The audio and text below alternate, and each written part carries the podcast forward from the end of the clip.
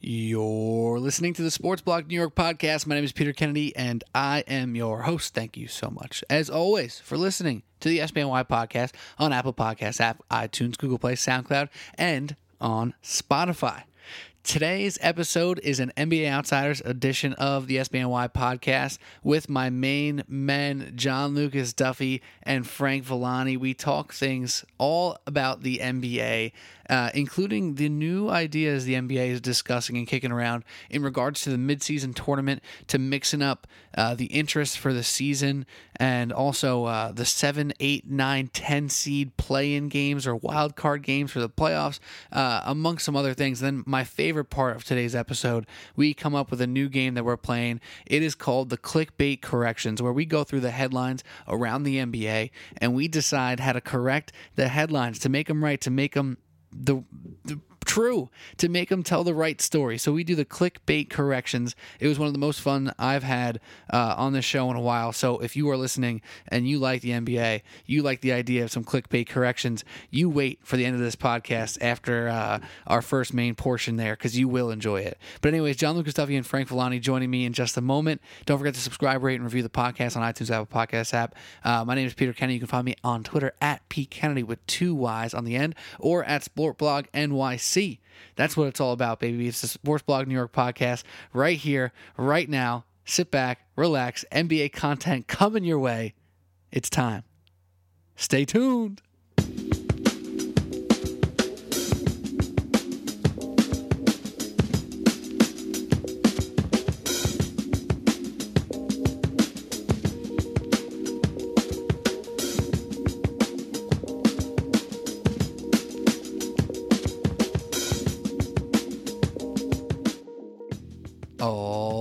Right, here we go. Sports Blog New York podcast. My name is Peter Kennedy, joined with my NBA Outsider co-host John Lucas Duffy and Frank Villani. JLD Duffy, what's good, brother?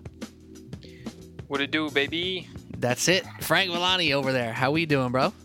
I'm doing good. It's good to be back, my NBA brothers. That's what I'm talking about. We actually did one without you last week, Frank. We did miss you. Me and Duffy cranked out a good episode, talked about a lot of things, including the Clippers. Uh, and uh, that was probably the main topic. If they're coming to full force, and maybe later we'll talk about if there's still things to learn about the Clippers. Uh, there's a lot to talk about, but also something that we haven't got to touch on here on the SBNY podcast, the NBA Outsiders edition, is some of the things going on in the NBA in regards to, to simple interest. Now, I know with this podcast, we're highly interested in the NBA at all times, and we obviously talk about uh, it a lot here on, on, this program. But around the league and around maybe not Twitter, but around just common chatter and all this stuff, there's not quite as big a buzz around the NBA as there typically is. And there's a lot of reasons um, that could be behind that. So we're going to talk about that and also that the news that came out about the midseason tournament, about uh, restacking the East and Western Conference, about restructuring the playoffs to make it more suitable to get the best teams in the biggest uh, matches in the playoffs. There's a lot of things being discussed in the NBA offices right now, a lot of things being discussed on the blogs, the websites, and Twitter alike. And that's what the NBA Outsiders are here to break it down, to talk to you guys about all these possibilities with the NBA, what we may like, what we may not like, and maybe what we could recommend to make this game we all think think is great, just a little bit better, as uh, there is some little bit of an identity crisis with the NBA right now. It's a little crazy. It feels like I'm being a little hyperbolic saying it like that, but when you hear the first quarter ratings down about 20% across the board, national and local in the NBA, it is something to talk about. Ain't that right, Duff? Yeah, it's it's kind of strange because I feel like the NBA is uh, is as talked about as it ever was. Uh, I think part of it has to do, honestly, this NFL season's been a lot of fun with a lot of teams in contention. Maybe not in New York, but a lot of teams in contention around the country. Um, but you know, the NBA season never really starts until Christmas for for national uh, perception and and attention. So I'm not quite ready to hit the panic button yet, but it is definitely something worth talking about. Absolutely. And it's a good point. And kind of how people say with NFL, like you really find out who the good teams are once you once you hit Thanksgiving, which we obviously just hit. But really it's like once the weather starts getting cold in the NFL, you start really starting to realize who are the real contenders here and who are some of the phonies from early on in the season. Now the same situations can be happening in the NBA. Is every team healthy? Is every team locked in? Who's off to a crazy hot shooting start that may not last? There's a lot of things that can be happening here with the NBA. Um, but before we start off our first segment here, quick breakdown of the pod. We're also going to play a very fun game at the end uh, of the podcast here where we're going to fix the headlines around the NBA. Because who knows, maybe some of the problem is the hyperbolic headlines you see on the ESPN.coms, the Ringer.coms, the SB Nations of the world, all these different websites that you go on to see your NBA news and, and hot takes and good articles and all that stuff uh, maybe they're they're uh, getting a little bit cold, a little bit stale with how they talk about the NBA because there's more podcasts, there's more content, there's more games that are available to be watched than ever, and yet the statistics say uh, the games are being consumed less than they were a year ago, and there's a bunch of reasons for that. So, Duff, why don't you start us off, and let's start off in the middle of the season as we approach that before we get to the whole playoff situation break down some of the discussions that are going on in the NBA right now in regards to how they can spice up the regular season by incentivizing some of these teams and giving them something to play for smack in the middle. So basically, what the league and you know other pundits, reporters, whatever, have been kicking around is a midseason tournament for the NBA. Just basically to kickstart the season and give it a jolt in the middle um, I know usually around uh, New Year's, a little after New Year's, there's kind of like this this hazy period for me in the, like you know January up until uh, like mid January to mid February until the All Star break hits, where I, I'm not really paying as close attention to the NBA because I get a little burnt out, honestly. Uh, what when the season starts, when it ends, I'm basically watching one game a night on average. So a mid-season tournament has been proposed. It's it, it, it would basically be set up as, uh, and I don't have all the specifics, and neither does anyone else at this point. So, a single elimination tournament, all 30 teams participate, and to win a prize of no one's really sure yet. It could be you know an extra first round draft pick, cap space, you know money for teams, and then for players. You know we it hasn't really been decided. It's easier to incentivize for teams as opposed to players because you can compensate them in a lot of different ways. Players only get compensated one way for for their talents, and that's money. Whereas organizations they try to stockpile, you know, young players, draft pieces, um, cap space, uh, you know, whatever. So there's a lot of ways for for them to compensate the teams, but not the players, and that's the real question, especially in the load management era that we we seem to be in now. So, well, you forgot one thing on the player front, and that is sure. clout or legacy, depending on what word you prefer. There, sure, They're, sure, but at this point, you know, it, it's there is no legacy to it. Right. They could also do. I know we talked about this pre-pod, but I'm sure you'll mention it soon. Is like they're kind of trying to turn this into more of the soccer style that they have yep. going on in Europe. Like they love to do man of the match things over there, and like you know, obviously like best player of the tournament defensively, offensively, whatever it be. Like you can financially incentivize awards like that potentially, but then you might get like I don't know. I guess this is a bad way to look at it, but you can get like competition on teams in between. But usually that's a good thing. You know, like if AD and LeBron are trying to outperform each other, that'd probably be a good thing. Yeah, for the Lakers, probably right. Um, but what Frank's alluding to for European soccer, for those who don't know, in the English Premier League, there are I, I don't have all like exactly the number. I think it's 20 teams, so every team plays each other twice, home and away. So then it's 38 games per team, and then whoever has just the best record at the end of that run wins the league, and then you get these different incentives. If you're top four, you get to go to the Champions League. If you're the next two, you get to go to the Europa uh, which are different international tournaments that can win you different trophies, different championships. Uh, and we'll actually come back to the Champions League later on with a different uh, idea that the NBA is trying to uh, feel out uh, for the playoffs. But during that season, they, they basically play on the weekends like football, right? But during the middle of the season they're playing these other tournaments like Champions League or which is an international cup or domestically the FA Cup in England, which goes not only through um, you know the Premier League, but it also goes to like the next level below that, which is like championship, and then the next tier below that, and the next tier below that. I don't even know what they're called, Division two and three maybe. Um, but base, think of it like my, uh, baseball, MLB, and then AAA, AA, Single A, and that's mm-hmm. how it's broken down. And then all, not all teams, but certain teams can qualify to be in the tournament, or maybe it is all teams. I know it's a huge pool, uh, and then they play for the FA Cup. Whoever wins that, you know, they get financial incentives. They get a trophy. It's it's another thing for fans to rally behind. You know, you know, if we can't win, if we can't win our league, we at least won this trophy, and and there was something else to play for. Uh, if you just get hot in the in the middle of this in the middle of this tournament, especially in the NBA, if they do this, it'll be single elimination style. Think think of the NCAA tournament. Think about Kemba going through with UConn uh, or, or, or NC State winning when Jimmy Valvano was there. Like all crazy type of stuff can happen in a single elimination tournament, right? Right. So this would basically replace X amount of regular season games. And so, what do we think of this idea? As as just don't worry about the the incentives for now, but just based on the the idea, the principle of having a, a middle of the season tournament. What do you guys think, Pete? What do you think? So there are three groups of people who need to be incentivized to care about this. It's the players, the teams, and the fans. Uh, the first one, like you just talked about, is very simple to incentivize, and that's the teams, whether it be an extra draft pick, um, easier playoff berth, home court advantage, or um, like money, whatever it is. That's the simplest one is to incentivize the teams to get behind this more uh, ticket sales, more merch sales, more every sales, whatever you want to add to that equation. Teams are going to be happy with something like this, right? The players is the tough one. I, I know off the bat, James Harden was asked about it, and he basically he dismissed it like right away and he was like I'm, I'm not in college. Like what what is this? You know what i mean? So to get players especially the star players to buy into this right away is going to be super challenging. The idea of it though i do i do like the idea of it. And i think a lot of people are like me in the sense that you're fighting a very internal struggle with this discussion because on one hand thinking forward is something you try to do. Thinking forward is something you think is very important. I know for me, those two things are true.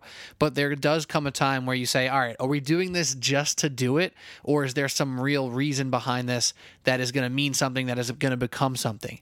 I think there's some potential here. And I always, when you talk about the Euro, uh, European soccer leagues, I always think like it's it works for such a big part of the world. Why can't it work here? It's the same reason when there's a tie in football, people freak out for three days, even though there's a tie in uh, soccer in Europe. Probably every single night there's multiple games on.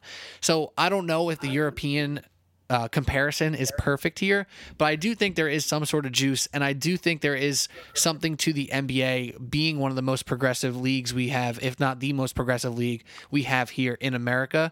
That there is some juice here. The the minute details are obviously going to be very intricate and very tricky. I just think what makes me nervous about it is that there won't be enough time given to it. I think the first year there's some novelty to whatever they do. The first year's like, oh, this is kind of neat. Like, let's check it out. Is it going to be fun? And then years like two to six, do the players still care? Do the fans still care? Do we all still just look forward to the regular NBA playoffs? Do we discount? You know, if James Harden wins a mid-season tournament uh, finals or whatever it is, and still gets bounced in the NBA finals or the NBA conference finals, whatever, are we still going to crap all over him?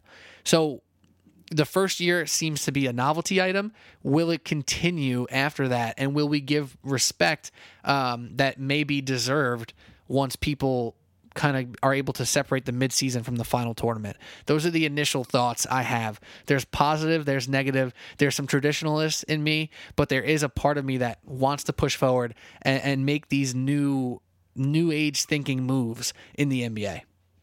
To me, it kind of falls in line with what the NBA has been preaching in terms of like they want to kind of end tanking.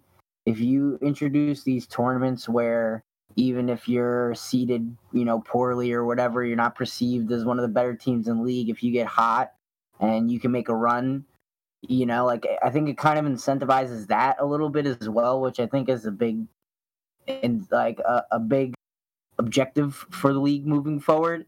I think they don't like that teams lose on purpose. And I, I do think it overall does hurt the product. So I think from that aspect, it does offer an interesting solution potentially.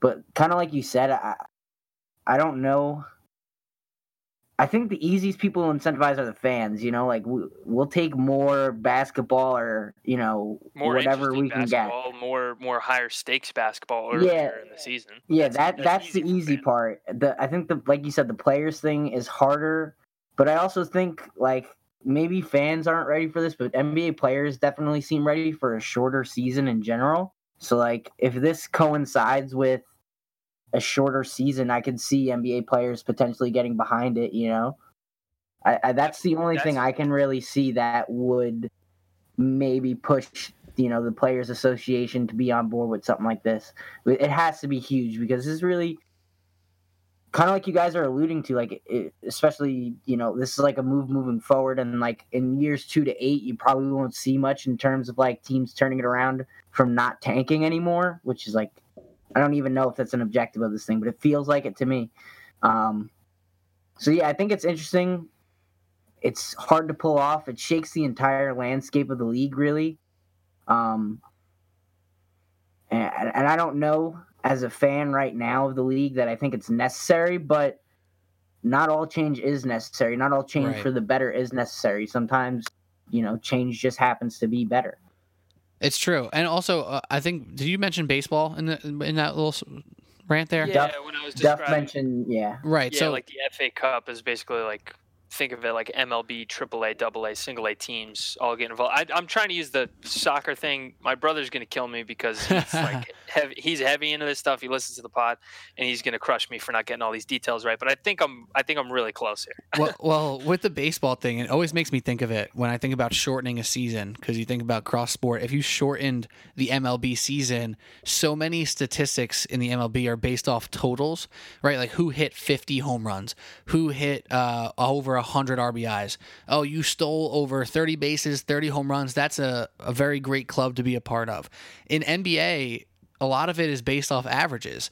You know, when do you hear a stat like other than maybe if it's like about LeBron James who's had 17 seasons with X amount of points, like you don't really hear a lot of totals in the NBA. It's like, oh my God, I don't even know totals, honestly. Like I, I couldn't even tell you off the top of my head what's a really good season for mo- like points total. Like what, what is off top of your guys' head? Do you even know? I know that if you average 30 points a game, you're freaking awesome you know so i don't know if shortening the season would change tradition in basketball like a crazy amount but changing the only total that matters in basketball is team win total so does that really change how you you know compare teams in history because that becomes a, part of it as well. How how do teams compare uh, somebody who played a 68 game schedule with a midseason tournament to the 96 Bulls? You know, all these things start coming into play here, and I don't know how I would handle all that to be honest. I think you're spot on with point per game or rebounds per game as as opposed to total rebounds. Like the only really drastic implications are going to be just like total points at the end of your career. You know, you think True. of Kareem with the most points or whoever with the most rebounds, blocks, assists, like Stockton with the most assists. You know, stuff like that. That's what's really going to change. Um, but in terms of you know, like if, if someone's if you average 30 points a game, like you're probably going to do that in a if you do it through 68, 70 games, you're probably going to do it through 82. Yeah. Um, for sure. Something that, that that's basically like 70 games, 65 games. That's still big enough sample size for me. Um, but let's let's get down into the to the nitty gritty of this part, and then we got to move on to still the other two sections of it, uh, of of the schedule changes possibly, um, or format changes rather. So for standings at the end of the season, actually, you know what? Let's answer the big question first. So incentives. So how would you guys incentivize um, teams and also ownership or just the overall organization, right? Because the the big pushback from the from the owners, uh, sorry, board of governors, has been about like shortening the season. That means fewer home games, which means less revenue, right? So that's why the owners have always been against it and it'll mean pro- like less money for players too. So for um, because it's that that they're salary cap, you know, the the player contract money pool is is based off of basketball related revenue. So all these games they play, the money that they generate from that that goes into that pool. So it'll mean less money for players, less money for owners. So how do you incentivize first, you know, ownership and the teams, and then the players? What do you guys think about that, Frank? You want to go first? To me, that's like I don't know. That's where the idea becomes just an idea because well, there is. Well, what do you think would be the best way to do it? Just for just for you know argument's sake, if you were for it, how would you try to just generate interest from both those parties? I mean, for the players, I think the idea I had before was was the only way. Really, it would have to be something drastic like that, in my opinion, to you know shorten the season by. Well, yeah, that's however, a um, given. So let's just say it goes down to 60. you know somewhere between 70, 65 games. Let's just call it 65 games regular season plus however many games you play in this in this tournament. Which I mean, is, there's 30 teams. You think of the NCAA's like there's around a round of 32, so there are already two teams. Like from a formatting, it's going to be a nightmare. But let's just say they, if you win the whole thing, you got to win five games. Let's say so the the minimum you play is one, the max is five. And I feel like that's a big point for players nowadays. Uh, I don't know if you guys saw Derrick Rose quote the other day, but he mentioned how if load management was a thing when he was Bulls, that he might still be with the Bulls today. And I just feel like that goes hand in hand, you know, with you know, you, you got to scratch your back for them to participate in your game. So that can incentivize players. As for organizations, uh, I think a draft pick would be a good compensation. Um, as to the logistics of where it goes and how it fits, uh, definitely can vary, based you know, based on your opinion. But I think maybe like you know the last lottery pick or something in that nature, maybe the last pick of the first round would be something adequate that would get organizations on board to do it. Um, but besides that, yeah, I don't know. What do you guys think? So for for me, for the organizations, I think the last pick of the, the lottery, that draft pick, I think would be would be great if you say have a um, the Rockets or the Clippers, you know, the, like a team you know is going to make the playoffs, right? You give them the last pick of the lottery, or or you just give them a one percent lottery chance eh, with the ping pong balls and say, here's your one percent lottery. If you don't get it, you're now the seventeenth pick, right? So in, instead of all the sixteen teams that didn't make the playoffs, or yeah, right, sixteen team didn't make the playoffs. No, it's sixteen, right? Yeah, sixteen make the playoffs. Yeah, my fault. 16 teams, so they, they get the 17th pick if they don't win the lottery. So, and and they keep their original pick, so they get an additional first round pick that they can s- still trade or do whatever with.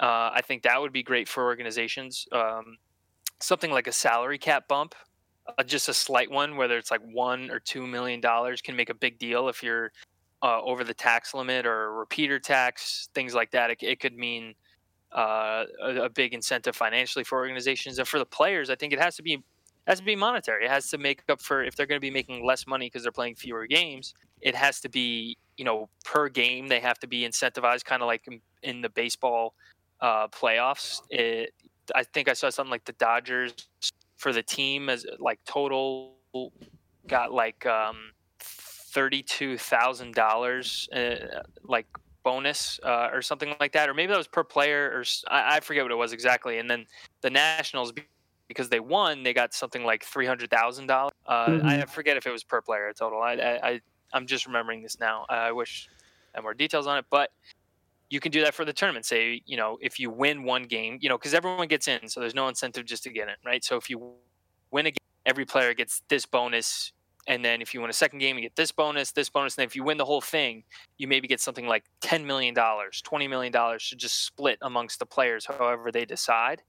Um, that that would be something for that would definitely get people's attention, oh. especially oh. like role players. I don't know about you know the LeBron Jameses and Steph Currys and the Giannis's.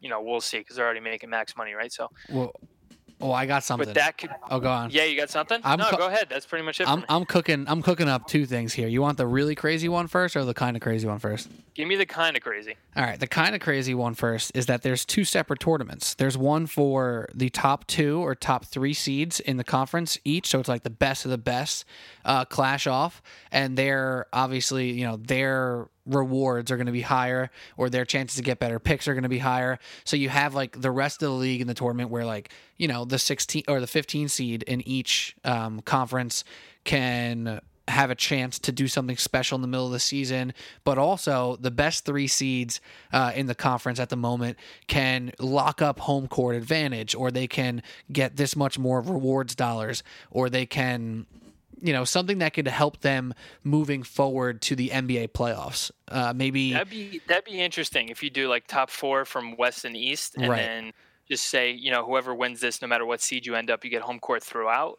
yeah, or- exactly like a tr- like a trade or bonus. a trade exception. also- Yeah, like that that would be early season just for load management purposes. Like people are going to be playing like we want to be in that top tournament spot. Like right. for so for in October, November, early December, whenever they do this tournament, Mm. it'll it'll force teams to be to lock in earlier. That would be really interesting it can uh, and help from just a regular season standpoint. maybe create like a little bit of a waiver order on buyout guys where if you do better in the tournament you have first dibs at guys who get bought out or who are free agents or something like that like there there's some things there that was my that was my kind of crazy actually i don't even want to call that kind of crazy i think that one's just a little bit uh a little bit smart honestly i kind of like that one It's intriguing. It's intriguing. intriguing all right you ready for the Well, Oh, very intrigued. you, you ready for the really crazy one Yeah, I live for really crazy. you All know right, here, that. here we go. For the mid-season one and done tournament,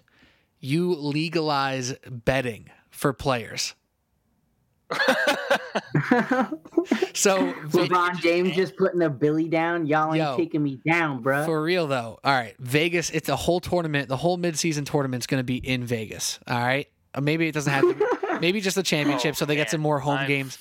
I don't know. May- Fucking listening right now. okay. the first the first year is gonna be in AC, so it's Hold real up, hold up. Let me put. Wait, I, I usually do the power one headphone on. I'm putting the other one on. All right. Go. All right, here we go. So whether the, just the championship games or the, the semifinals and championship games in Vegas, something's going to be in Vegas. But for the whole midseason tournament, players and teams alike can wager draft picks on games, can wager straight cash homie on games. Players can put up bills. LeBron James says, "Oh, Vegas is putting my odds at plus 250 for the Lakers to win the midseason tournament. I'll take it. Give me a million plus 250. Put it down. How you doing? Yo, What a, they should just do it to contracts too, bro. Like straight up. Like if we beat you, we're gonna give you say say that's uh, the Rockets and the Lakers. Uh, if we lose, we give you Danny Green. If- yeah. Some some stupid Yo, shit like that, like like NBA Street, you know, where you could like absorb uh, absorb a, t- a player from the team that you just beat. Yeah, Dude, Dude, or teams just wagering salary cap. So if you're supposed to actually have like a hundred million dollars in salary space and you wager like five to ten million dollars of it, and then you win it, and then you end up getting a bonus twenty million dollars in salary cap, bro. that would be nuts. this is such a can of worms. I love it so much. Oh, Yo, Oh, man. it's literally paying for pink for pink slips, bro. The Heat say the Heat are mad scared. They're like, all right, we're only gonna offer up Udonis Haslem for this game. Guy hasn't played a minute So in six years. Nah, honestly, they probably wouldn't even put him up. But like, That's no, make it like the expansion draft where you can only protect certain players, but then here you go. Now you have to wager certain players. the Lakers just keep putting up KCP every game, and KCP's like, "Yo, seriously, like, what's good with this? You, you guys are confident, right? Like, we're not gonna lose." LeBron looking at Danny Green mad as hell when he hits that game winner. Yo, I'm trying to get rid of this fool. Bro, just lose one of them. I'll give you the cash. Yo, I'm just saying, bro. How crazy on a scale of one to crazy? How crazy is that? That's that's like a nine. That's a nine out of That's a solid nine. Oh god. nine out of crazy. I like that though. So that that's my favorite idea. I love had. where your head's That's that's the favorite idea of the night right there. That's the headliner. Okay. All right. Well, I think we I think we milked this one for what it's worth. It's it's a really interesting idea, one that I think all of us and pretty much every fan would be would be uh, in favor of. It's just a matter of getting the teams and the players involved. For The next one, it's it's sort of at the end of the season and would involve uh, seeds seven through ten in each the West and the Eastern Conference, respectively. So it would essentially turn into a play-in, a, a four-team play-in tournament, and in which the seven and eight seed would play each other. The winner of that game becomes the seven seed, and they're done. And then the nine and the ten seed play each other for the right to play the loser of the seven eight game. So let's say you know the seven and eight, the seven wins, they're the seven seed. The nine and the ten play, the nine wins, and they play the eight seed to see who gets that last playoff bid. So if you if you recall, not last season, but the season before, on the very last night, uh, it came down to the Nuggets and the Timberwolves. They were tied going into the last game of the season. They were playing for the eighth seed, and it was a game in Minnesota, I believe, in which Jimmy Butler, Karl Towns, and Wiggins were going up against Jokic and company and the game actually went into overtime, and that was must see TV for like any NBA any NBA junkie. And unfortunately, it actually wasn't even on national TV; it was an NBA TV. So kind of wild to think about. But they they call it lightning in a bottle, and I think it really made this idea percolate for the league. Um, I don't know about you guys, but I love this idea. I think at the end of the season, there, you know, the difference between you know a seven, eight, nine, ten seed is really not that far off especially uh, last year and two seasons ago, obviously, is particularly in the Western Conference where it's so much deeper. Uh, where the eight seed last year had almost 50 wins. The, the Clippers had 48 wins last year as the eight seed. Uh, I'm ridiculously in favor of this idea. What do you What do you guys think? Uh, I am oh. also ridiculously in favor for this. Oh. Um, to me, it's very reminiscent of baseball expanding the wild card games. Yes. Um, anytime you can give me a, a win and you're in kind of scenario, like like you said, um, to to me that's like the best sports. It's like it's like game seven instantly. Yep. And specifically, you know, to the point of competitiveness, because I feel like a lot of people are like, oh, eight seeds don't win anyway. What are we gonna do? Let you know a ten seed in? What the fuck are they gonna do? Blah blah blah. But uh, I know it's not the same. It's comparing apples to oranges. But the wild card team in baseball is the team that took it all the way this year. So like momentum in sports is a factor. I don't know how big it is, you know, comparatively from sport to sport, but I do know that a team can get hot and that necessarily like uh, the span of a regular season, although it is a good measure of how good a team it is, it doesn't necessarily um, catch everybody apexing towards the end of the season when it matters. So I think that's it's something that like really would boost out of market interest for people like nas- like nationally those games would be super popular. Absolutely. I think there are a couple of wins here um, with that idea. So not only does it make somebody who is like an 11 12 seed type really push at the end of the season to try to get a chance for those extra games to see maybe their young players in that hostile playoff environment. Uh, also, just have a puncher's chance at uh, a playoff round if you do win your play-in games. But it also incentivizes the teams at four through eight to be better, to be the best throughout the regular season, so they don't have to play in those playing games. Can you imagine um, last year, like seeing was it the Spurs as a seven seed? Who took the yep. who took the Nuggets seven, right? Like imagine yep. seeing the Spurs and the Clippers go against the Kings and was it the Lakers with the ten seed last year or was it the with yeah. the, the, Timberwolves? Like, can you imagine that? Like that would have been like LeBron as the ten seed trying to get into the play. If he ends up as like the seven or the eight seed, exactly, and going up against the Warriors in the first round, like those things are truly special. Those are moments that you don't just make super organically all the time and this could help do that. And again like i mentioned before if you have those now five six seven eight seeds really gunning for the four five six and not the seven eight it makes more competitive play in the end of the month where like you know the playoff seeds maybe look like they're uh, figured out or they look like you're going to make it no matter what. Who cares, six or five, whatever. You're no, no, no, no. You're gunning now to make sure you're not in that playing round. And also, it makes those teams like 10 and 11 and 12 really push to be in it. So I think that's a huge win off the bat. And like you said, Frank, the baseball thing works. It really does. I know. I know teams who like their home team is in that wild card game hate it every single year because if you lose, it feels like you didn't even make the playoffs. But every other market besides the home team is loving the action. Like how many Yep. baseball fans who don't watch much national games throughout the year, they just watch the Yankees or they just watch the Mets or their local team, whatever it is, will tune in for that wild card game because you, you, I- you never know what you're going to see in that situation. And I think basketball could benefit from having more situations like that as well.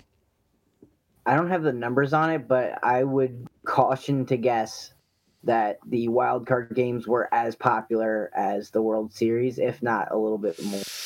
Obviously, it's smaller not- sample size. definitely not Right. true, but it's it's probably a, be, a, a much closer margin than like Than D, an. ALDS game. You know what I mean? Yeah. Well, th- from we were talking about incentives earlier, right? So for players, this is a easily baked in incentive in terms of you know think about it as playoff games and what I mentioned about the Dodgers and the Nationals. If you play more games, this would be considered a playoff. So if you get in, if you're you know an 11, 12, 13 seed, so in the in last year the Lakers were as the 10 seed, four games ahead of the 12, 13, and 14 seeds in the West only four games separated that, right? And and the Timberwolves were one game back, the Lakers at the 11 seed. So that's uh, four teams right there where in the last two months of the season they have losing records, but they would be trying their asses off to get in just for you know a, like a bonus and pay, and then as an organization that would count as a playoff game. So it's an it's an additional uh, game of revenue potentially if you make it to the nine seed, which is only two games out of the Lakers. So there there are financial incentives already baked into this and i think anything that gets more teams involved in playoff basketball or more competitive regular season basketball is a great win for any league especially in the nba where we talk about teams trying to tank constantly right? So this would help eliminate that as well And there's another thing to the clout and legacy point that I talked about earlier with the midseason tournament to making the playoffs. Uh, look at a guy like Blake Griffin last year. Like he had no chance in hell to win that playoff series, but he went out there and balled out. His team had no chance, but he looked awesome and he gained his some of his respect back that he may have lost from the injuries and some Clipper woeful playoff runs where people were like, you know what, Blake Griffin, your team's not that good, but you balled out. You're still one of the best players we got in this league, and you're in the club of putting a team on your back and being a playoff team. Even though it's the Eastern Conference and et cetera, if you make the playoffs and you're the best players in the league and you're not in the playoffs, like you're not in the club. You have to make the playoffs to be in the club. Think about a guy like Jimmy Butler. You think he'll ever want to be on a team that's not in the club, that's not in the uh, the final stretch of the season when it matters most? Like the, this is another thing that matters. And I actually have um, a thing on ratings to touch on quick before we get to our final uh, topic here, before our fix the headline segment. Um, with ratings, TV ratings, we talked about it with baseball and the wild card game in the playoffs. Before we mentioned how Duff, you said about twenty percent down is the NBA regular season TV ratings through the first quarter of the season. I hate to be that guy. I really do, but I also kind of like to be that guy. So double edged sword. How you doing? Um, people for the past five years have complained and complained and complained. The loud minority of people have complained about the Warriors and the Cavs. We know who the finals is going to be. We know who this is going to be. This is the first year. What were we saying all preseason? This is the year of true parity in the NBA. There are so many different teams, more than ever in the past six, seven, whatever years, that can win the NBA title. It's going to be electric. We don't know who it's going to be. The Lakers, the Clippers, the Sixers, the Bucks, the Nuggets, the Jazz. All these teams have a chance. It's real. It's legit. And ratings are down. And what I've said over the past four years, Duff, is that people don't know what they have until it's gone. And until the Warriors were gone, people didn't realize that we had a measuring stick in the league. Right now, there's no measuring stick. We don't have one team you can put every team up against and say, can this team do it though? Can this team win it when it counts? Can they do it in the biggest of big games? So I think people were a little bit they they weren't careful enough what they wished for because we lost the Warriors and we lost the measuring stick in the NBA. People didn't know exactly what they wanted, and the ratings are proving that without a true juggernaut, without a champion to knock down off its peg, it's not as easy to get up in November and December and root for every single team in the league because you don't know who the true best of the best is. And that's my little soliloquy on the TV ratings because I've been saying it for like five years now. People love, love- to hate, Petey. People love to hate. That's what I'm saying, Frankie. That's what I'm saying. I love everything you just said, and you Yeah, couldn't that was see me, but I was fist pumping in my uh, room. I was like, I love this point because people talk about it all the time. They want parity, parity, parity. But when the like a dominant team is not in the playoffs, is not in the championship, the ratings always go down. And who who always brings up this point, Pete? You know who always brings up this point? Me. Other than you, it's one of your guys. It's one of your media guys. Colin Cowherd. Colin Cowherd loves to make this point. I don't I don't love Cowherd. I think he's great at radio. I don't think he's necessarily great at just like knowing sports all the time. Maybe that's because I take personal offense to all his bad basketball takes. But I really I, I respect the way he like sees things and try to see them differently. Uh, I appreciate that about. But I I love what you just said about the ratings, and that's such such a great point that people don't think about. One thing I will say, just on the other end of that, because I too love to be that guy. We're missing a couple players this year in, in Steph Curry, Kevin Durant, and Zion Williamson that would Absolutely. that would be a, really helpful in terms of ratings, especially in the couple big markets like the Bay Area, San Francisco, or and uh, in New York, where if KD and Kyrie are both playing, you know Kyrie's been banged up, but if if they're both playing, that's a big big spike I think in this area. Even if even you know you guys are Knicks fans, you guys always say it's always Stop! be a Don't town. say that. I agree with you. I agree with you. I fully agree with you. This will always Don't- be a Knicks town. Don't but- call me that. Uh, sorry, Frank. Frank is a he, he was a former Knicks fan. He's in limbo now. He's not saying he's not. He's a Knicks agnostic at this point. Yeah, he's a Nick agnostic. There you go. But but Frank, Frank, especially this season, I was gonna say season, I was gonna hop would on right after your point. you yeah. would watch way more Nets games this year if they were both in town and and playing. Yeah, no, for sure. And I, I, I definitely missing those guys do, does does hurt. But Pete, I fully agree with your overall point.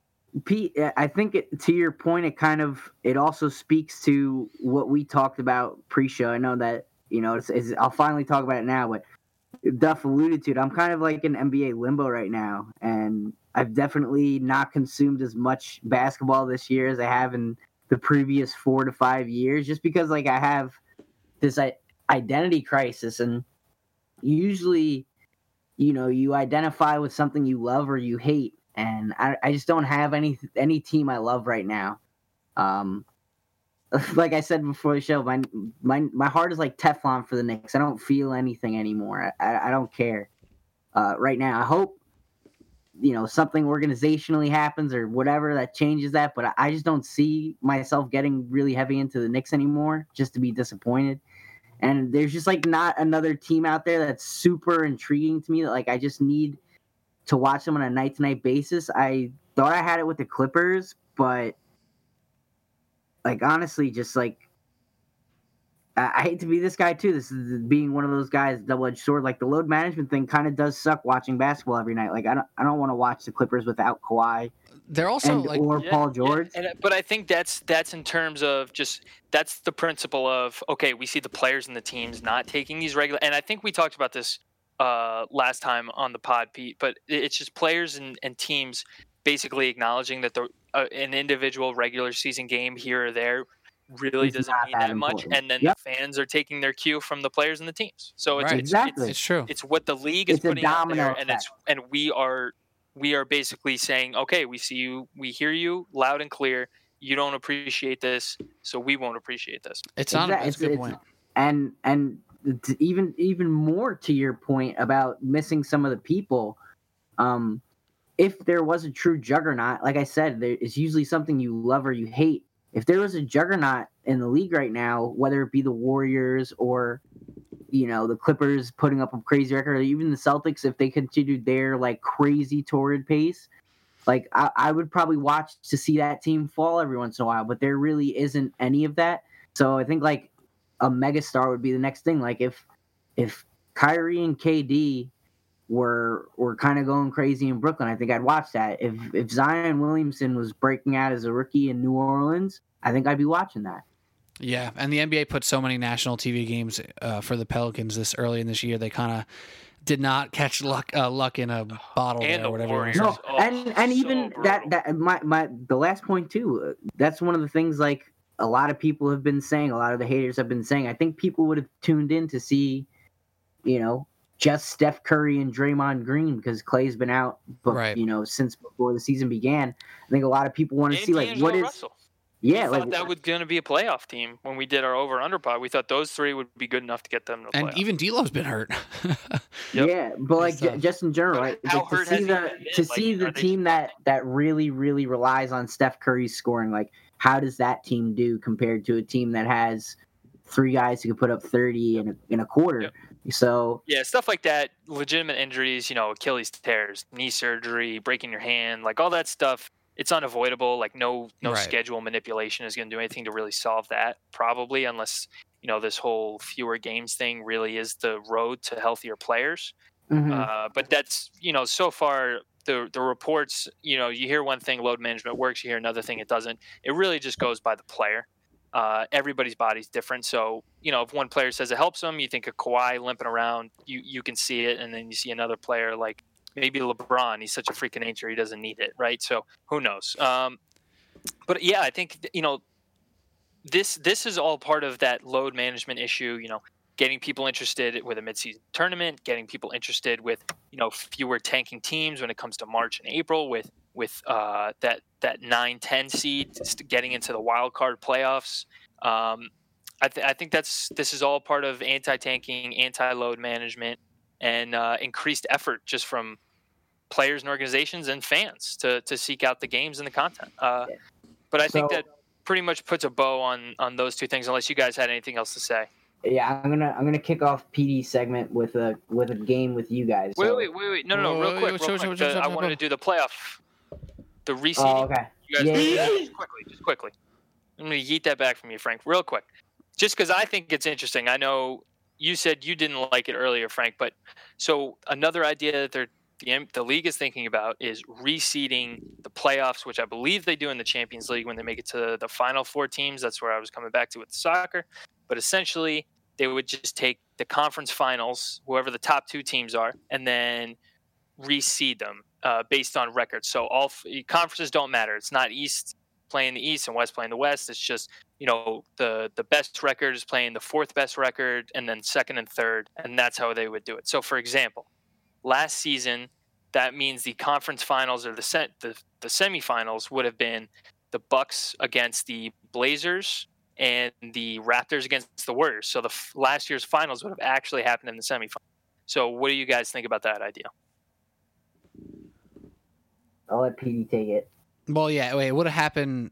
Can you repeat how it would have been last year? Because who made the conference finals? It was the So the seeds, the seeding one one through four would have been Bucks is the one seed, Raptors is the two seed, Warriors is the three seed, and Blazers as the four right, seed. right, right, right. So right, that would be Bucks versus Blazers, and then Raptors versus Warriors. Gotcha. So I think it's hard to look in retrospect, right? Because we know what happened. It's all ingrained in our head, right? Like I don't, I, it's, uh, I don't even know if I want to look back at last year to really try to break it down in my head. But So- moving, So this it, this is really just to to break down. Remember Uh, what was it? Um, with the Rockets. last year, two years ago, Yeah. Warriors Rockets in the, in the conference finals, and they were like, whoever wins that, they're going to win the finals. Or in 2016, a lot of people were saying they were wrong, but a lot of people were saying the Warriors versus the Thunder. You know, when the when the Warriors came back from the three one deficit with the Klay Thompson shooting the ball, like shooting the lights out, whoever won that, that was really the finals, even though it was the conference finals. So it, you know, I think a lot of this stems from just the Western Conference being so much stronger than the Eastern Conference, just in our lifetimes. So in the past 25 years or so. Uh, but but that's where this got, seems gotcha. to be coming from. So what do you think? So here's my first qualm with the situation is that this is all based off of, like you just said, the Western Conference being a stronger conference by a good margin than the Eastern Conference. Is that going to last forever? Like, is that is that something that we can count on forever? It's tough to say. Like, maybe the owners in the West are just that much better, and the West is going to be that much stronger forever. I don't know if that's fair to to think though. So when the East and West become truly balanced, is this still something we want to explore? And also, reseeding teams based off regular season record becomes a little bit tricky when the Western Conference plays X amount more Western Conference games in the regular season. So, how much easier is it for the Bucks to win 60 than it is for the Rockets to win 56? So, those are the, great point. the two quick qualms that come to mind when I think about this situation. But otherwise, I have nothing against the idea of getting the two best best teams into um, into the finals, into the end the end game, if you will. But I don't know if just reseeding the final four does justice there. Is there some sort of balance to the schedule? Maybe make it more like a football schedule where you play, you know, your division and then a random selection of other.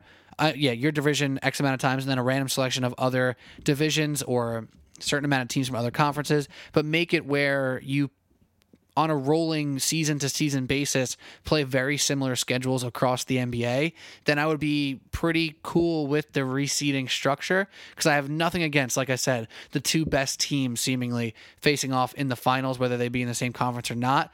But I don't think the way the schedule set up right now uh, creates a perfect system for that.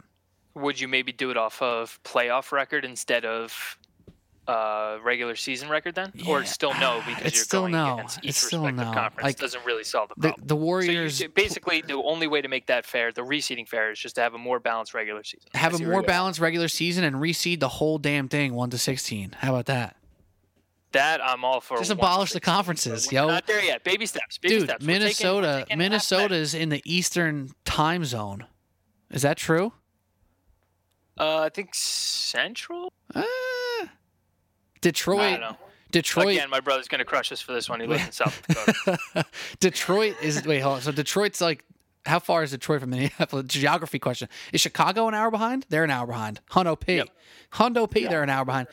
yeah, What's that? is Minnesota on Mountain Time or are they on Central Time? Good question. You know what I'm saying? So like, what is time zones nowadays? You know, let's abolish the conferences. Who f- screw the farmers? How about that? Daylight saving. Okay, so we got our stances on the conference reseeding. Pete, we just had to take a break. Pete lost his mind for a damn minute. And the Um, farmers, dude. and Potato fuck, ass fuck 'em anyway. I think we're everyone that doesn't live on a farm is, which is pretty much everyone at this point, is is with you. No, no more daylight savings. Okay. Yeah.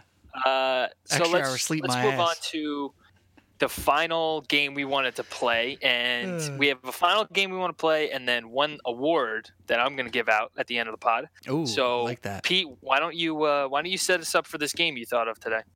All right, so the game we're playing today is a working title, working title game we're going to play today. Fixing the headlines. I, I want it like an alliteration there. I don't know if you guys got anything there, but we're going to read through some headlines here on some various uh, NBA websites, ESPN, The Ringer, SB Nation, or some of the ones I have up today. But any any website is in the running here to get fixed, if you will. If you guys think of a better title, hit me up. Duff or Frank, if you got something, let me know. So does the game make sense? I'm going to read a headline to you. Not going to read the whole article because we're not we're not talking about the whole article. The whole article could be correct. We could agree with it. We could think it makes some good points. But sometimes these headlines, man, because so many people in America on Twitter, on Instagram, reading the headlines, just getting all confused and getting all misguided. So here are the NBA outsiders. It's to, clickbait. They do it for the Yeah, clickbait. Exactly. I'm so tired of clickbait. correction.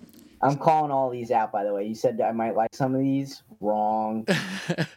well, we. Wrong. We're, we're gonna Pete Frank let, or uh, Pete. Let's call these the clickbait corrections. Ooh, yes. yes. I love it. Here God we go. damn it, Duffy, that was so good. I'm jealous you came up with it, but we're all team here, so I'm happy about it. All right. all right, so here's the first one of our first ever inaugural clickbait corrections. First one. How mad should you be that Carmelo Anthony won player of the week? Oh, I got this one. Buzz. I'm buzzing. Um, NBA gives award to geriatric fuck who scored 15 less points per game than James Harden this week. Bing, bing, bing, bing, bing, bing, bing, bing, bing. NBA gives award to Make a Wish adult. I love it. all right, that's really good. Poor Melo, man. Even when he does good, something. See what happens That- is See that that's the thing too. I feel like it invites unnecessary hate to them. That title. It's it's Yeah. meant to divide people and make someone say something about Melo. But I think there's definitely one thing we can all agree as basketball fans: that Melo came back and he surprised everybody. He probably played a little bit better than we thought he was gonna these this past. But he definitely was not the best player in the Western Conference this week. It's absurd. Luka Doncic averaged a triple double on the road. 30 point uh, triple double. You know what and, sucks? too? and Harden averaged 40 points. Yeah, you know what sucks? Like, did Melo call the NBA and be like, "Hey, you know, it'd be really cool if you made me Player of the Week"? Like, he, I feel like he's getting unwarranted heat too. Like, everybody's catching heat for this, and like, it's just messed up. Clickbait correction number one in the books for the geriatric fuck, I believe was the direct quote. All right. Here is the second clickbait correction of the day. Here, this one's from ESPN. The first one was from SB Nation, by the way. I got to I got to shout out what place I'm getting these from. So this headline is from ESPN, and it is James Harden is the greatest scorer of this NBA era. Duffy, clickbait correction, or is it cool? I think that's correct. I think that's a correct headline. Ooh, Uh, James Harden abuses rules better than other NBA. ah, Put it in the books. ah. James James Harden cheats the refs like Derrick Rose cheated the ACT. Boom. Oh god, that's good. I also kind of like that. I mean, it's, it's a good one. It's fair. It's by numbers wise. He is the greatest. Statistically, this it is era. accurate. It is an accurate statement. I don't hate that that article title. I do not hate If- it. I just feel like I, I don't want to get into it because it's supposed to be quick and short, but like I think there are a few other people in the NBA at his percentage that could score at that. Like Okay. fully healthy, fully healthy Kevin Durant, I think can do it. Facts. If Kevin Durant, they were just like, "Yo, Kevin, go score all the time," he'd be like, "All right, 50. Um, but he, Probably. he don't do that. That's a good point. All right, this next My one. My favorite thing about Kevin Durant is when you see those things on Instagram, and we talk about these all the time. It's you know, if player X had player Y's ability, Oh, whatever yeah. it was, and like half of those things, they'll, they'll play out like a dozen, and like half of them are just Kevin Durant. yeah, Literally. It's just like, what if Anthony Davis had Chris Paul's handles? I'm just like, okay, so we just have Kevin Durant, but he's a worse shooter. Got yeah. Or yeah, no, it's like uh, not, that's still not as good as Kevin Durant. the only the really really funny ones we actually talked about the other day was like Joel Embiid with John Wall's speed. It's like imagine this 7'3", 260 pound guy just as running like a four two forty. Or if Jokic could jump like Derrick Rose, and it's just like, Yeah, the oh my god, can if the dunk like Vince Carter. was just like, the Michelin man drinking a bottle of Coke on the sideline and then just like If the Pillsbury Dome Man, having a 48 inch vertical at seven foot six. Yeah, that's fair. If Steph Curry can rebound like Dennis Rodman, like he doesn't have anything else from Dennis Rodman. He can't play defense like Dennis Rodman. He has normal hair. But he gets like 20 rebounds a game and hits 12 threes a game, but still sucks on defense and gets abused on defense. But he rebounds Yeah, like a you know- boss. you know what? You know what? You know what that player is? It's Luka Doncic, who just went for 33 and 18. Hey. Wow, wow. Back to Luka. All right, here we go. Here's another clickbait correction for you all. And let me just caveat this one. There's something going on as I was looking through all these headlines today. Uh, there's something going on here with the headline game in the NBA. excuse me, on the online circle there. A lot of people using the question mark crutch. I'm calling it out. The question mark Oh. crutch. The clickbait correction calls out the question mark crutch. Say that five times fast. All right. Here's one from theringer.com. Is it time to start worrying about the Jazz? Question mark. Uh, no. It's just a bad. Uh, I agree. Just no. You think about the past two seasons, like the ultra slow starts they've gotten off to, and they've dug themselves out of these huge holes. Like they're sitting at 12 and nine, which is way better than they usually do. To this point, Yeah, season, and and. Mike Conley hasn't even like really flourished yet, and I think like everybody expected him to fit in there, and we I personally still do. Maybe some people have given up on it, but like that's a true system team. You don't just go into those teams and it clicks right away. Like you gotta you gotta figure it out first. So absolutely not. And yeah, and I'm this is- not worried about Mike Conley. He's a, he's a dude who could fit in Can- on it. I know we're shouting out, uh, you know, publishers. Can we can we get the writer on that one? Uh, that is, I believe it's. Let me double check. But I believe that's a Danny Chau vehicle. And uh, let me just tell you. The, oh no, it's, um, I that's think they're that's, talking about lottery teams, Danny Chau. that's wrong. Actually, it was a Haley O'Shaughnessy vehicle. I apologize. Haley O'Shaughnessy. Actually, she's a good writer. Actually. She's good. And Well, honestly, you look at I'm the article. you do better on that one, Haley, if Well, you're listening. The thing is, that's why I didn't want to call out the writer because writers don't make headlines. The people who write the stories do not make the headlines. It actually might have been Danny Chau who made the headline because he's one of the NBA editors for the Ringer. All right. Well, whoever made the headline, Stick to the fucking lottery teams, Danny Joe. Yeah. Yeah. Do better. Do So better. you look at the article, and it could clearly say some of the stuff we're saying, but you know we're trying to make some some uh, clickies, some clicky click clicks. You know what I'm saying? So maybe that's why you make the article title that. I don't like the question mark crutch though. I'm gonna say it right now. I don't like it. Bring back the corner three. Yeah. Danny Chau Tjarks and, and Kevin O'Connor. I, I don't need to hear Chris Vernon twice a week. I, don't know. I think I'd be just as inclined to click on that article if it said like why it's too early to give up on the Jazz. Ooh, Period. good or one. why it's not too early to give up on the Jets. Like have a Exactly. slant. Yeah. Have a take. Yeah. And yeah, it's a good point. I have a, I have a freaking take. And also, let me just say this uh, about the Jazz: they're too damn talented. Like Duff said, they've come back screaming in second halves two seasons in a row. And Mike Conley's used to playing with one of the pick and roll savant partners in Marc Gasol. He hasn't quite found his uh, his niche yet in Utah. They're just going to be fine. Don't don't you worry about Well, thing. I, I got one more point too Okay. about the Jazz. As long as uh, my boy from down under has a heartbeat, they're in it.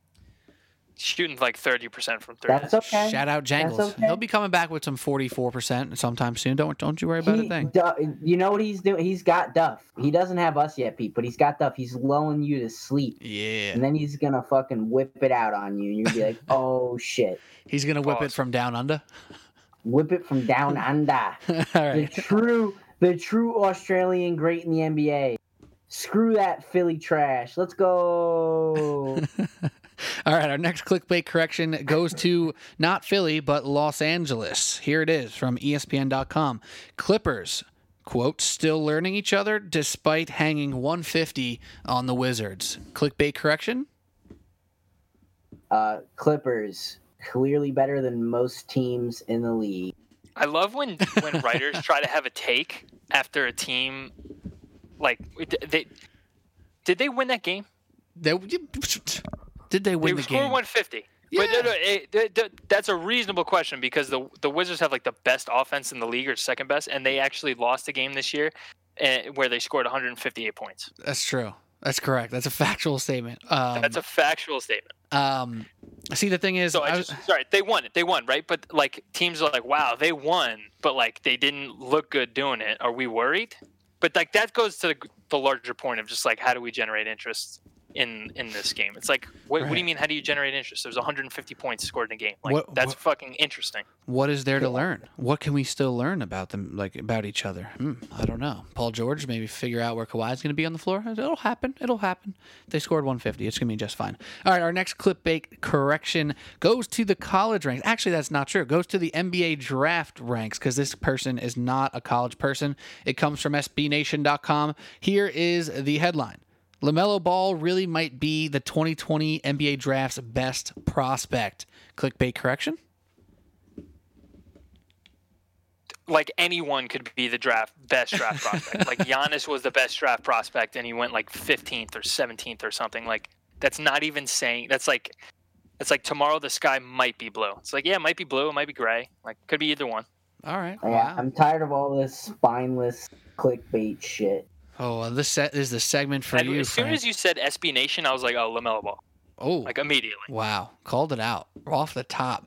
Uh, yeah, the Lamelo Ball stuff is tough because on one hand, I do really like his game. I like how he plays basketball. Good touch, great passing, super duper long, athletic guy as a prospect. I'm all there for it, but there's so so much um what's divisiveness. There we go. There's so much divisiveness with the lamelo ball story. I had someone in my office today tell me come on i don't want the balls in new york. Nah i don't want them on the Knicks. i'm like you got to separate lamelo and lonzo from LaVar. They are separate entities at this point. L- lonzo has taught us that it's possible to separate the father from the son and lamelo's going to do better at it. That's what big brothers do. They make it easier on younger brothers. Shout out to all three of us who are younger brothers. We we know what that's like. So that doesn't bother me LaMelo Ball is a really good prospect. I'm not a fan of the divisiveness. Uh, it's possible. It's possible. Uh, a slight, Yeah. slight clickbait uh, correction on that. Maybe my clickbait correction would be like LaMelo Ball, truly great prospect, no noise or something like that. It's not really a good ring to it, but that's the the sentiment I would want to go with there for LaMelo Ball. My clickbait correction would be LaVar gu- Ball has a gun to my head and it just wants to make sure no one forgets about LaMelo in uh, New Zealand. Fair enough. All right, here's the next clickbait correction for you, Frank. I'm going to focus this one on you. It's another uh, question mark crutch, which I'm not too happy about. But SB Nation with the question mark crutch. Is this version of Andrew Wiggins real? Question mark. Like stupid headline. What do you want? Clickbait correction, Frank. What do you think? Um, is Andrew Wiggins the player he's been for the past 20 games or the past five seasons? Ooh, that's a better question. More information. I like that. Yeah, Duff, we're what do you the think? big picture, bro. Why are they treating Andrew Wiggins like the way the internet treats birds? The way that people just think it's like the birds are a government conspiracy and they're not actually real. Like Andrew Wiggins is a real person. Okay? He's like 20, he's like 23 or 24 years old. Like, were you were you a finished pro- whoever wrote that? Were you a finished product when you were 24 years old? Well, this person Answer writes for that. SB Nation. He could be 23 years old. Exactly. Like, does you think this is the peak? You're just like, I'm just gonna grind it out at SB Nation the rest of my life. Like, no, people get better when they as they age. All right, Short sighted headline. I like it. Short sighted headline. All right, here's the last one. You guys ready for the last one? Yes. I think this one is going to be is going to be a contention point on the discussion. I don't know the headline. We shall see though. Here we go. Ringer.com. Clickbait correction. Last one of our inaugural clickbait correction segment. Trae Young is making the leap as a player and a leader for the Hawks. Uh, definitely not as a leader. Um, as a player, fuck yeah, though. Uh, how can we correct that? Uh, Trae Young, MVP, most best player. I knew that was coming. it was a layup for me, dog. Come on. My clickbait correction is, hey guys, I know we were excited about this team and they suck now, but I, I still like them. Can we talk about them again? That's better at this game. that one's truly honest though. I like that a lot. That's good. Just just keep it real. Just get you like you're not gonna fool me with this shit. Like I don't like I want to see. I care about the Hawks to the limit of Trae Young's box score. Like that's what I care about. Yeah, I mean the real uh, title to this article is Trae Young is making the leap as a player, but can he lead? Yeah. Yep. But can he Um, lead? Question mark I'll crutch. take, I'll take this point to solo for about 10 seconds uh, and circle back to player of the week. Even though he's not in the same conference, he averaged uh, 38 points a game the last week. And uh, I guess his storyline wasn't good enough for the NBA, huh? Hey, you Another know what? thing I would, uh, another thing I would point out about this this uh, headline uh, is, yeah, guys, just keep remembering Trae Young is good, and not that Cam Reddish was the Mavs pick. Oh wow! Shot. Cam Reddish.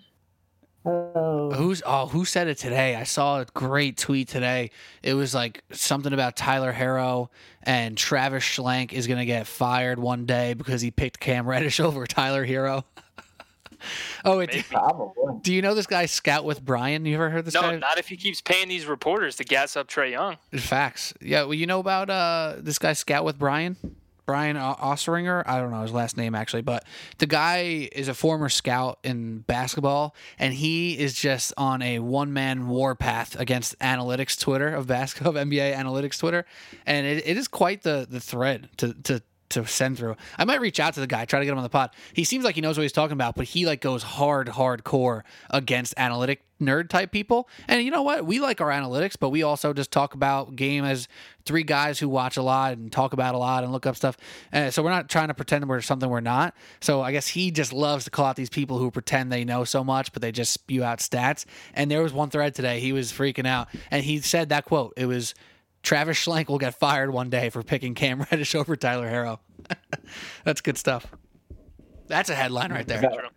Is that, is that like was that like an analytics thing? I don't. He he was just saying that the analytics of the the height and the wingspan for Reddish, and he knew Herro was going to play because he was a walking bucket, and he just knew, he knew it because he watched him and the stuff. Okay. One of those types of deals, you know. Yeah, yeah. No, I just didn't know if like Cam Reddish. I obviously something had to be attractive about Cam Reddish because he didn't do anything at Duke. Yeah, I mean he's six seven, looks beautiful playing the game when there's no one around him, but as soon as there's other people around him, he doesn't look that good. Dude, I will still go back to him doing the double spin layup. That's like that's like worse than some of the stuff Swaggy P was pulling. Uh, Facts. Actually, not. It's definitely worse than all of the stuff Swaggy P was pulling back in his Wizards.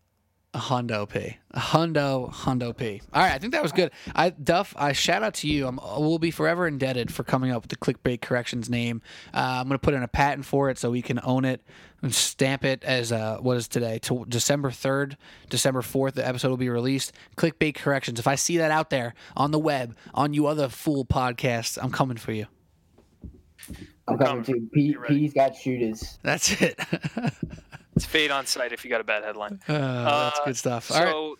the last thing we want to wrap up on is an award we're giving out. Yes. We used to give out Outsider of the Week. Now we are moving on to the Life Comes at You Fast Award. So yes. this this was I, I was inspired by this. I was listening to a basketball podcast and we're basically talking about how Draymond Green was complaining that other teams were being mean to the Warriors and that it wasn't very nice. So he was he was like, yeah, we used to beat teams, but we, we kept it on the court. Now, you know, we had other teams down for for those years, and now they want to put us down, but they're coming at us, and it's personal. Blah blah blah. It's like, dude, you were like literally the most personal person of all time. Like you got up on stage after you won the championship. It was like, "Did- we won. Yup. They didn't. Yup. They suck. Yup. And it's like, Jesus Christ, bro. Can you just relax? Like you were the not not even like a top three player in your own team. Um, Even beyond that, bro, they were they weren't just beating teams; they were obliterating teams in three quarters, and then playing five non NBA. Like that's demoralizing. What do you mean that's not personal? He talks so much shit, but here's the thing, Dre. You were the second best shit talker in your own family behind your mom. All right. And if anyone doesn't know, Oh. just go check it out on Twitter. Okay. So, Oh. so Draymond, I got news for you, bro. Life comes at you fast. yes, stuff. Congratulations. So- But this week, this week we gotta. That was that was like the inaugural. That's this is the Draymond Green Life comes at you fast, right? So. This is the Draymond Green Memorial Life Comes at You Fast Award, and the winner this week is Kyrie Irving from the Nets. Kyrie Irving, the Nets with Kyrie were four and seven. Kyrie gets injured. They they win, I think, four straight games without him, something like that. And then now they're they're or no, they went four and one. Now they're six and three without Kyrie. They're up- they're up to ten and ten and ten, and they are sitting currently as the eight seed, I believe, in the East. Right, eight seed in the East. Uh, seven. Seven, seven seed ahead of the Magic. So Kyrie Irving likes to talk shit, likes to likes to likes to make everything about him, but it's really not about him. And I'm just doing it. It's just a social experiment. Like, and I was a Kyrie dude, but I've just had enough. I've had enough. Kyrie, life comes at you fast, and you know who's better without you? Everyone. Nets, Like Yep. the Nets, the the Celtics, Celtics.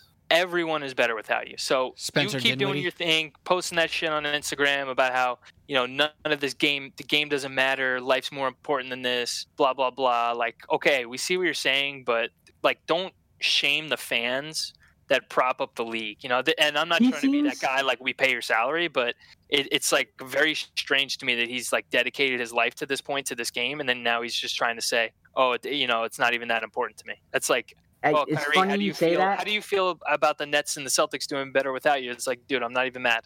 I'm not mad. Why are you mad? I'm not mad.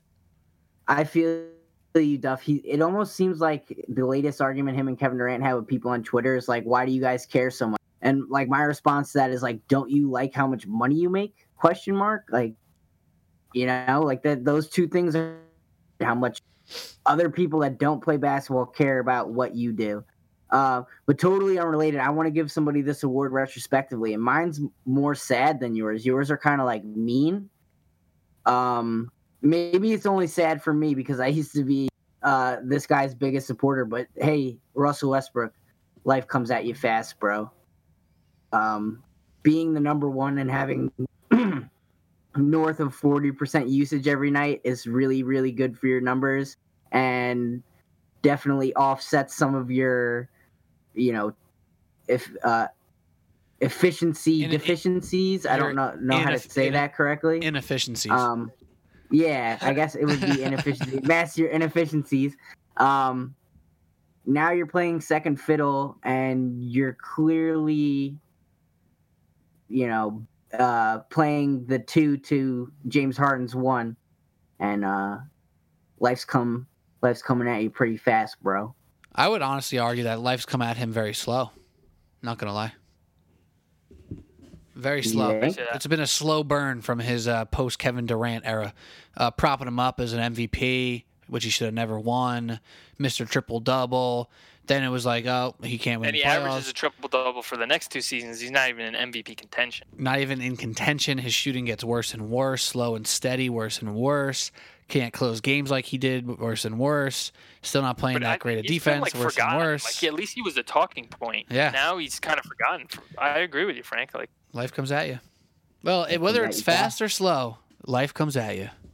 That's right. no Big- life big can take facts. Name a Big second. facts. Name Uh, but fair. but I mean, I'm gonna I'm gonna elaborate on this for one more second. It- he looks like he's rushing to find a jump shot because he knows he knows in like one more year the explosiveness won't be there, and it's it's kind of ugly to watch. It's tough. It is tough to watch with him sometimes. Not gonna lie, but Yeah. you know what are you gonna do? Life comes at you fast. And it's a good segment. you. Bunch of good segments tonight on the NBA Outsiders podcast, Sports Blog New York. That's good stuff right there, guys. You have uh, Duff. Any last words? I know the la- life comes at you fast kind of acts as last words, but any last words for the Sports Blog New York podcast?